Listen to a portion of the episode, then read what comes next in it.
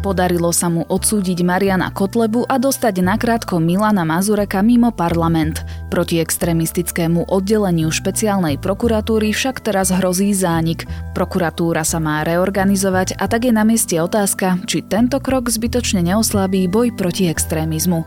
Je streda 20. januára a meniny majú Dalibor a Sebastián. Oblačnosť sa má postupne zmenšovať, na väčšine územia bude polojasno. Denné teploty budú medzi mínus 1 a 5 stupňami. Počúvate Dobré ráno, denný podcast denníka sme, tentokrát s Janou Maťkovou.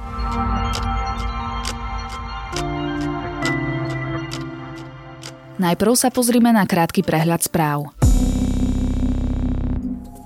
Obvinená Monika Jankovská opäť žiada o prepustenie z väzby na slobodu, informoval o tom portál Noviny.sk. O jej žiadosti rozhodne špecializovaný trestný súd v Banskej Bystrici tento piatok. Súd zároveň nevyhovel žiadosti o prepustenie z väzby bývalej podpredsedníčke Najvyššieho súdu Jarmily Urbancovej.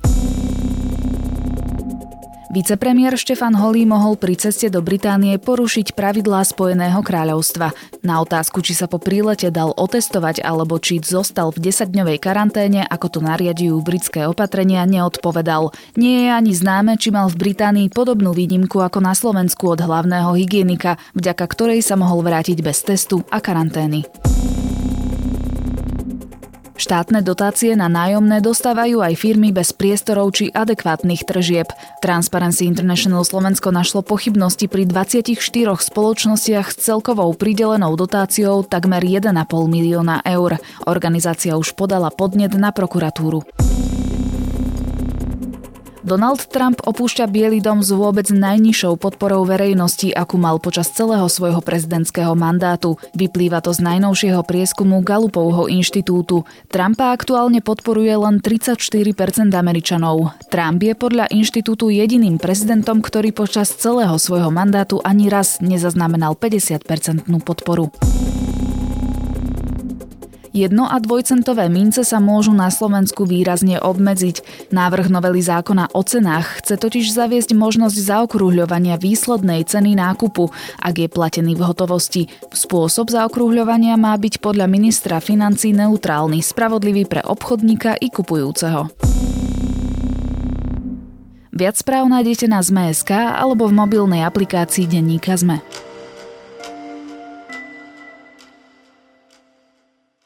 Roky beztrestne kľúčkovali pomedzi paragrafy a vyhýbali sa trestnoprávnej zodpovednosti. Extrémisti vrátane šéfa LSNS Mariana Kotlebu dlho unikali pred spravodlivosťou, napriek očividným sympatiám k neslobodným režimom. Zmena nastala po vzniku oddelenia na špeciálnej prokuratúre, ktorá sa zameriavala výhradne na extrémistické činy. Viaceré tváre z neonacistickej scény začali čeliť trestnému stíhaniu a vážnejšie sa začali posudzovať aj vyjadrenia politikov či internetové statusy. V súčasnosti sa však hovorí o konci protiextrémistického oddelenia a to pre reorganizáciu prokuratúry. O detailoch sa budem rozprávať s Petrom Kováčom, redaktorom domácej redakcie denníka ZME. Slovenská republika dočkala rozsudku voči vrcholným predstaviteľom extrémizmu alebo vrcholnému predstaviteľovi extrémizmu v Slovenskej republike Pán Kotleba si zaslúžil nepodmienečný trest odňatia slobody, ktorý bol súdom uložený. Je to odkaz pre všetkých demokraticky zmyšľajúcich ľudí na Slovensku, že súdy a prokuratúra sa zastanú ľudí, ktorí sú obeťami extrémizmu, násilia, rasovej nenávisti, fašizmu a neonacizmu. Peťo, pripomeňme si na začiatok, kedy toto oddelenie extrémistickej kriminality vzniklo na úrade špeciálnej prokuratúry a za akým účelom? Bolo to v roku 2017, čo je pomerne nedávno a v podstate práve vtedajšia ministerka spravodlivosti Lucia Žitňanská, podotýkam, že v tom čase ešte štátna tajomnička Mária Kolíková, urobili takú rozsiahlejšiu analýzu, ktorej cieľom bolo zefektívniť stíhanie extrémizmu a vôbec celej tej extrémistickej činnosti na Slovensku, pretože sa ukazovalo, že dovtedy to bolo ako keby ne, neefektívne, nemalo to správne výsledky. Ak to môžem trošku konkretizovať, aby sme nehovorili teda len tak neurčito. Spomeniem, že napríklad na rôznych okresných prokuratúrach, povedzme v rámci západu a východu krajiny, úplne inak pristupovali k jednotlivým prejavom extrémizmu. Keď spomeniem len napríklad prejav na stráž, tak mohlo sa stať, že napríklad na východe krajiny to niekde odstíhali, povedali, že je to trestný čin, inde povedali, že to vôbec ešte nesplňa tie znaky, aby to už bolo vôbec trestným činom. Čiže nebola nejaká univerzálna jednotná klasifikácia trestných činov, čo sa týka extrémizmu? Vôbec nebola. Práve vlastne na tých okresných a krajských prokuratúrach sa to množstvo prokurátorov, ktoré prichádzalo do styku s takýmto druhom trestnej činnosti, ktorá je dosť špecifická, tak sa ukázalo, že teda nie je tam ako keby jednoduchá cesta, ako to zjednotiť a ako postupovať v rovnakej línii. Ale aj samotná NAKA mala špeciálnu jednotku boja proti extrémizmu. To teda nestačilo? Práve toto je zmena, ktorá prišla v roku 2017, že vlastne súčasne s tým, ako teda analýza, to boli naozaj rozsiahle analýzy, povedali, že bolo by fajn zriadiť to nejako špeciálne, osobitne, a to práve na úrade špeciálnej prokuratúry a následne teda na špecializovanom trestnom súde, tak popri to v rovnako v roku 2017 vznikla na NAKE samostatná jednotka boja proti extrémizmu. A to je zasa tá druhá zložka, ktorá dokáže stíhať takéto trestné činy, ktorá je zasa v polícii. A znova vlastne tá rozdrobená činnosť, ktorá bola po celom Slovensku, sa zjednotila v rámci NAKY pod týmto špeciálnym odborom. Čiže išlo to ako keby ruka v ruke na prokuratúre aj na polícii. Uh-huh. Čo sa teda po zriadení oddelenia na špeciálnej prokuratúre zmenilo presne? No to už sú zasa veci, ktoré možno si mnohí ľudia vybavia z vlastnej pamäti, že len za ostatné roky sme, sme svedkami toho, že viacerí kotlebovci boli stíhaní za svoje extremistické statusy, za svoje prejavy. Spomeniem Stanislava Mizika, Milana Mazureka, konec koncov kauza Mariana Kotleba a šeky v hodnote 1488 eur. Je kauza z minulého roka, zatiaľ bol nepravoplatne odsudený Marian Kotleba na 4 roky a 4 mesiace, ale toto sú presne veci, ktoré už riešila špeciálna prokuratúra a špecializovaný trestný súd. A teda na základe tej špecializácii to naozaj zašlo až takto ďaleko. Dnes, keď sa bavíme s odborníkmi, tak oni hovoria, že za starej éry, keď to tak jednoducho poviem, tak jednoducho tí okresní prokurátori by sa vôbec neodvážili na nejaký taký krok, vôbec by si ani netrúfli na tie najvyššie špičky, možno by čakali, že niekto z iného okresu si to všimne, začne to riešiť, ale práve vlastne to zjednotenie na jednom mieste ukázalo, že, že potom naozaj po takýchto v podstate vysoko postavených ľuďoch tá prokuratúra dokáže ísť. Nehovoriac o tom, že oddeleniu sa podarilo obviniť aj Roberta Fica. Áno, takisto toto je jeden z tých prípadov. Keď spomeniem, tak vlastne bolo to zásluhou alebo teda prácou Tomáša Honza, ktorý v minulom roku patril k vážnym kandidátom na generálneho prokurátora.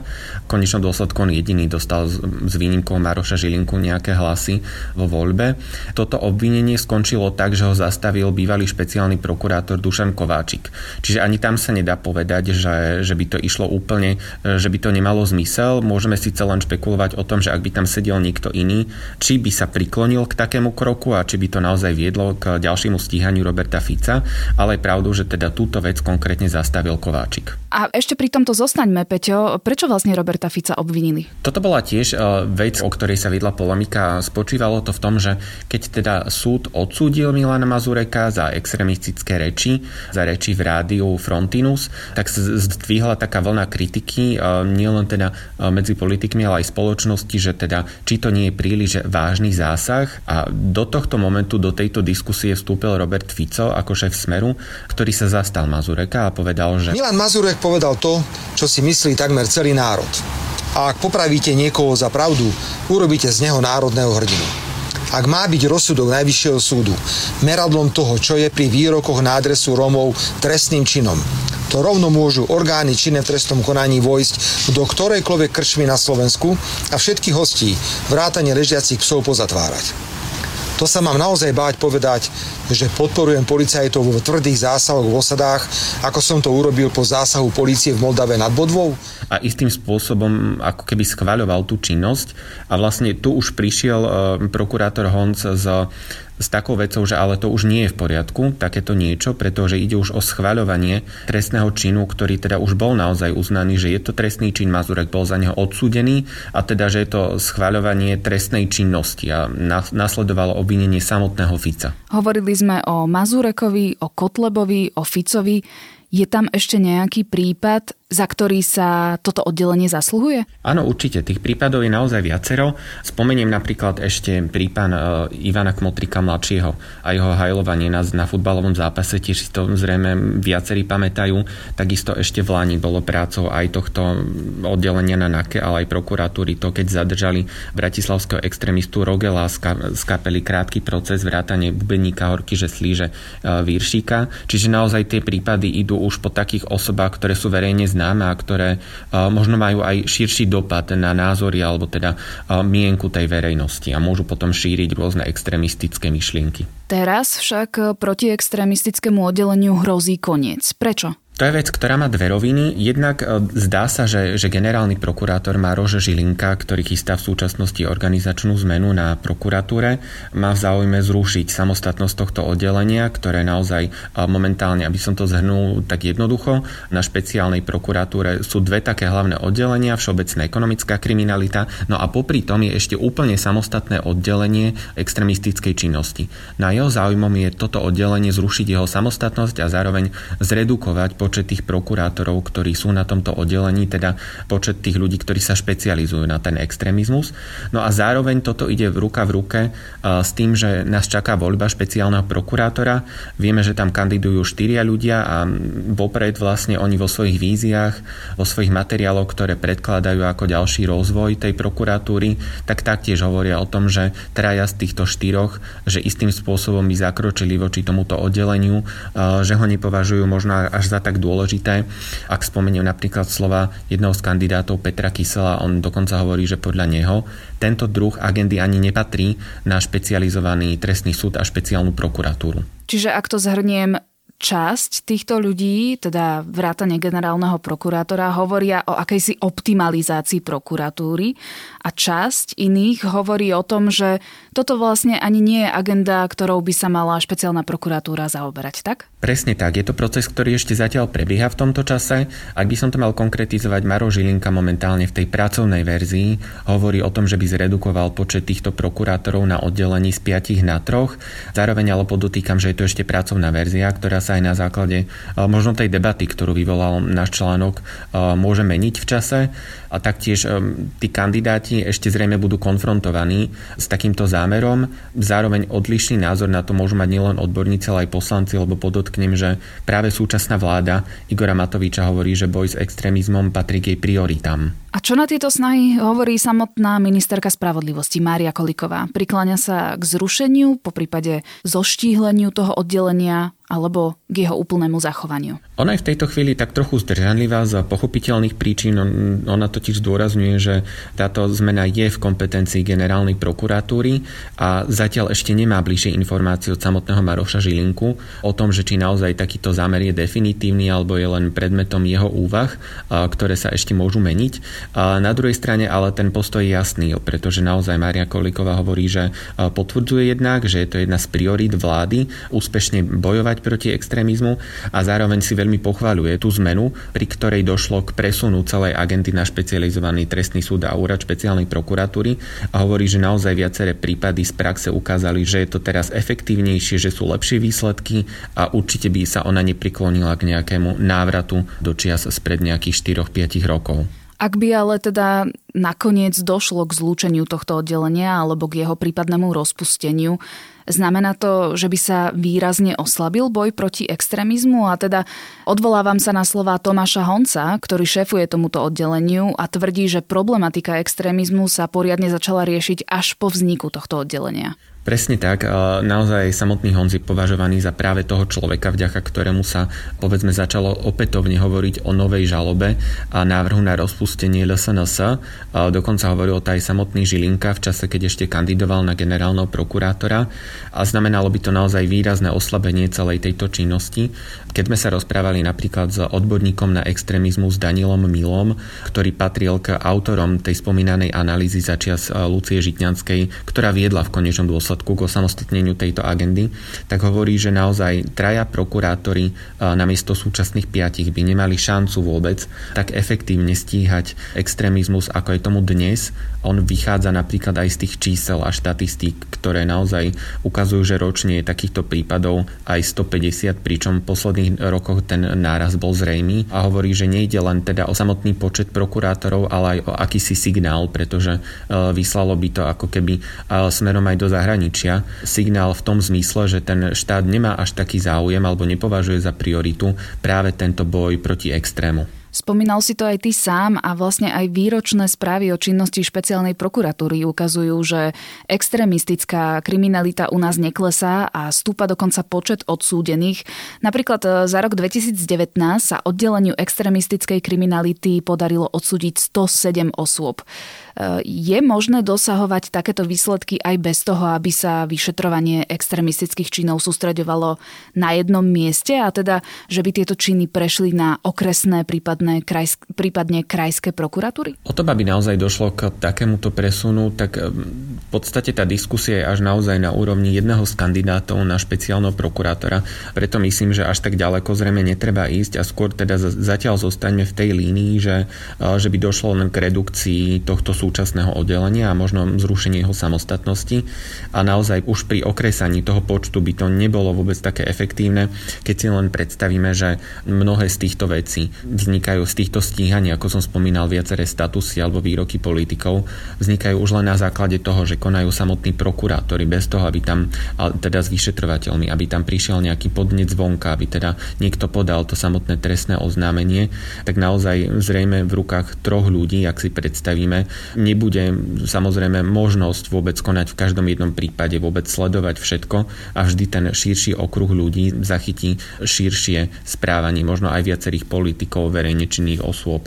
A je, je zrejme, že, že 150 prípadov pre troch ľudí je, je naozaj veľa pre jedného, keď sa to rozráta na jedného človeka, čo je približne 50 spisov na rok. Z toho, čo sme si tu povedali a ako sme si aj vymenovali jednotlivé úseky tohto oddelenia, mi vyplýva jedna jediná otázka.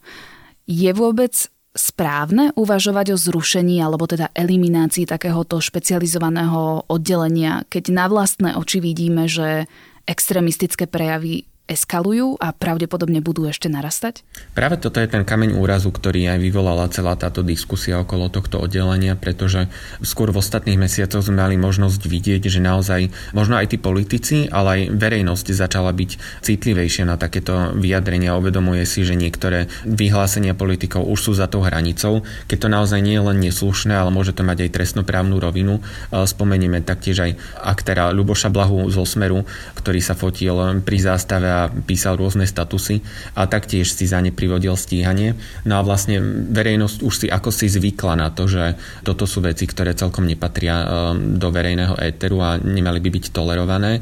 No a vlastne presne to verejné chápanie celej tejto agendy je také, že teda zrejme sa to bude už len prísnejšie posudzovať, že teda nastavili sme akýsi trend za posledné 4 roky, v ktorom sa bude pokračovať a preto je dosť prekvapivé uh, vôbec takéto uvažovanie, pretože to je ako keby zvrátené vrátenie celého toho, k čomu smerovala už aj vlastne bývalá vláda, predošlo vedenie ministerstva spravodlivosti a generálnej alebo špeciálnej prokuratúry, keď naozaj začali sa stíhať veci, ktoré v minulosti ako keby boli prehliadané. Uvidíme, ako to nakoniec dopadne. My to budeme pre vás samozrejme sledovať aj naďalej. O možnom konci oddelenia extrémistickej kriminality na úrade špeciálnej prokuratúry som sa rozprávala s Petrom to, Kováčom. Aby, aby pochopila aj verejnosť, aby bolo jasné v trestnom práve a v spoločnosti, že e, nacisti, neonacisti používajú zástupné motívy, nepoužívajú tie prvoplánové nacistické symboly ako svastiky, hakové kríže, ale používajú špecifickú neonacistickú číselnú symboliku a s touto manipulujú.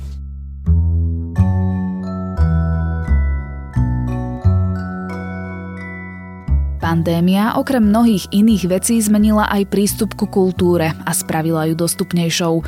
Už mesiace si môžeme z pohodlia svojho gauča vychutnávať online koncerty, diskusie, čítania z kníh, streamovanie filmov, no aj prehliadky po múzeách a galériách. Slovenská národná galéria teraz pripravila virtuálnu prehliadku úspešnej výstavy Fila Fula. Je venovaná dvom klasikom českého a slovenského moderného umenia, Emilovi Filovi a Ľudovítovi Fulovi.